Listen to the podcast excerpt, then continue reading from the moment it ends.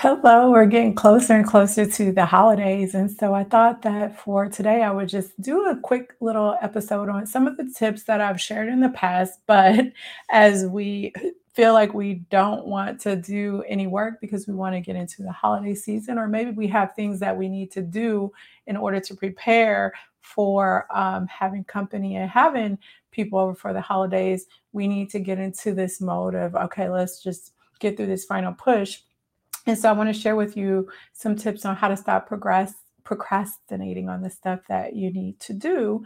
And again, this is uh you know, this stuff is not rocket science procrastination. You have to really understand why you do it and where it comes from and then start to create systems in your life that override those barriers or resistant that resistance that comes up when you don't want to do the things that you need to do. Now, I'm going to start off with an example for me. I am a person that if I know that I have something that is in depth and detail that I need to do, I will procrastinate and put it off. And people tell you this time and time again, but if you really want to, um, if you're like me and you have an issue with just getting in there and getting started, and once you get started, you are able to continue to power through, then you know what you need to do. You need to just start off with the hardest thing. When I'm working on like for an organization or on a big project, I don't like to overschedule myself because when you get to this level of leadership, there's a bunch of meetings and conversations you need to have, sometimes too many, so you don't even have time to do the work. But for those instances, I like to only do one thing per day.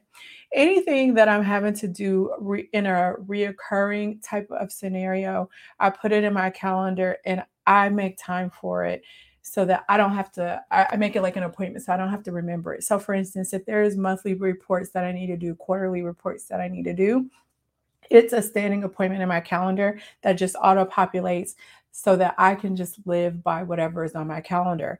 But then what I tend to do is instead of trying to cram a whole bunch of stuff in one day, which usually happens for those of you that procrastinate, then you got to get everything done plus all the meetings and everything you need to learn how to build in these areas of focused time so that you don't have to do um, so that you can tap into the flow state and you don't have to bounce from um, project to project because what that ends up doing is actually making you less productive, making you expend a lot of energy, and making it harder for you to get the things done that you need to get done. So, I want to talk a little bit about procrastination um, because successful and unsuccessful people procrastinate, and it involves you putting things off to the last minute or past an agreed upon deadline, real or imagined. Um, in this culture, I know I used to think that um, because I work well under pressure, that I did well procrastinating. However, when you procrastinate, you need to think about this. You don't turn in your best work because if you're saving something to turn it into the umpteenth hour and you turn it in right before it's due, that means that you haven't had the chance where you give your space this time to walk away from the project, get a little bit of space. Um, get a little bit more inspiration that will come through and then come back through the pro- to the project and tweak it and make it better so, if you want to be more impactful, if you're thinking about being um, someone that sets themselves apart in their practice and their leadership, and you really want to um, go to the next level, set yourself apart otherwise, then you have to have this maturity to know that even though you can perform well with procrastinating, it's because you really haven't allowed yourself any other choice. And if you did allow yourself a different choice, which would be performing more optimally, performing at your best, performing more impactful, what you're going to find is that that happens when you take your project and you give yourself focused time on the daily or however long it takes you, right? To complete the work and walk away from the work for a little bit to gain that space. You're gonna you're gonna turn in work that is so much better and it's going to protect your sanity so much more. I always talk about there's different types of procrastinators. There are people that will put things off at the last minute, and that used to be me. I thought that I performed better. I have this resistance to getting started to do things. Um, some of you might be addicted to the stress, but again, you have to realize when you work this way, you're not really turning in your best work. And then there are perfectionists. Again, if you're a perfectionist, truly you're not a perfectionist because if you wanted to turn in a perfect uh, project, you would start it early so you can continue to tweak it and make it better. So you're a fake per- perfectionist. Most people that think they're perfectionists are really not. um, okay, so the next type of procrastinator is those that are already stretched too thin and then they can't say no because they have these internal battles um, and mindset issues about putting up boundaries and saying no. And so you just intuitively end up putting things off because you just don't have the energy to do the things that you said that you were going to do. The biggest, um, besides number one, the biggest bucket that I see most of the people that I work with fall into is thinking that they're too busy to get things done. However, you really, most of the time when people think they're busy, what I find is they're really not getting anything done. Um, and you find that from the results. So if you're busy, you think you're busy, you're feeling busy, you're feeling scattered, you're feeling chaotic. Look at the results though. Are you getting things done? Is your to-do list not um shrinking? Because if it's not, then are you really getting stuff done?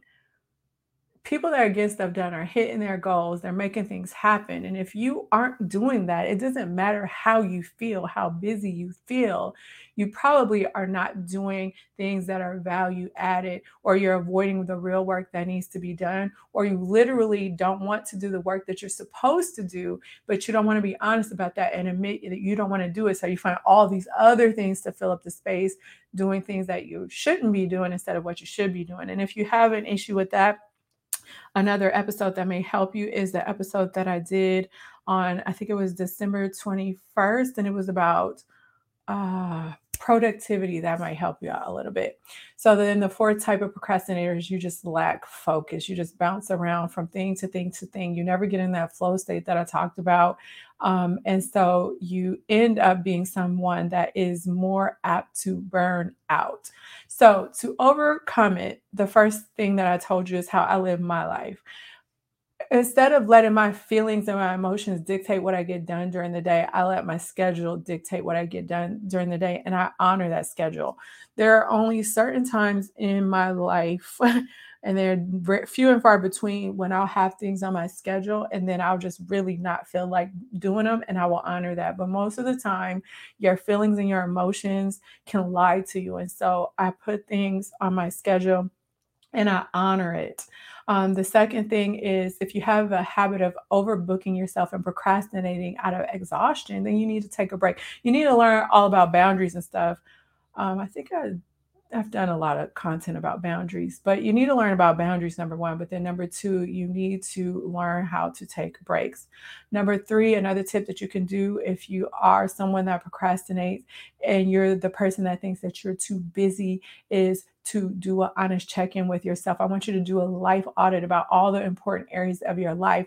And does your sense of being busy align with the results that you're producing? And if you are super, super busy, but you're not producing results, then what you need to do is you need to tighten it up, recalibrate. You need to focus on the real work that needs to be done.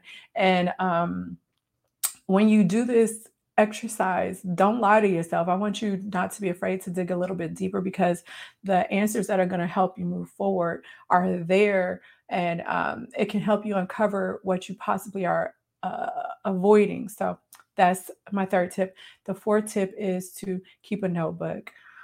I have a goal notebook. I teach my clients to have a goal notebook, and it's a technique that we use where we write down inspiration. So, for somebody that always gets these ideas and we want to do all of the things, so we get distracted, it's a way for you not to lose track of those inspired ideas and stuff so that if they light you up and you have time later, you haven't lost something that meant something to you, but you save it for a time where you actually have the energy, the space, and the attention to be able to follow through and to do it.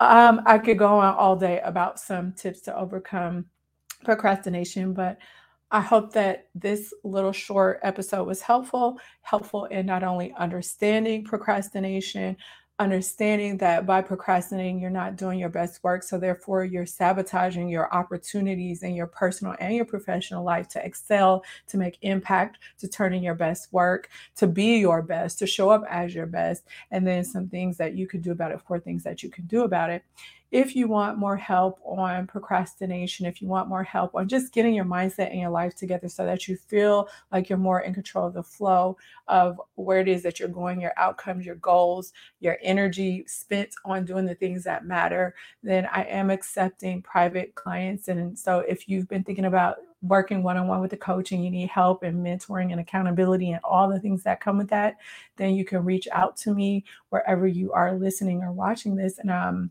I can help you out with um, how you can get on track, stay on track, and move forward. All right. I will talk to you in the next episode. Take care. Bye.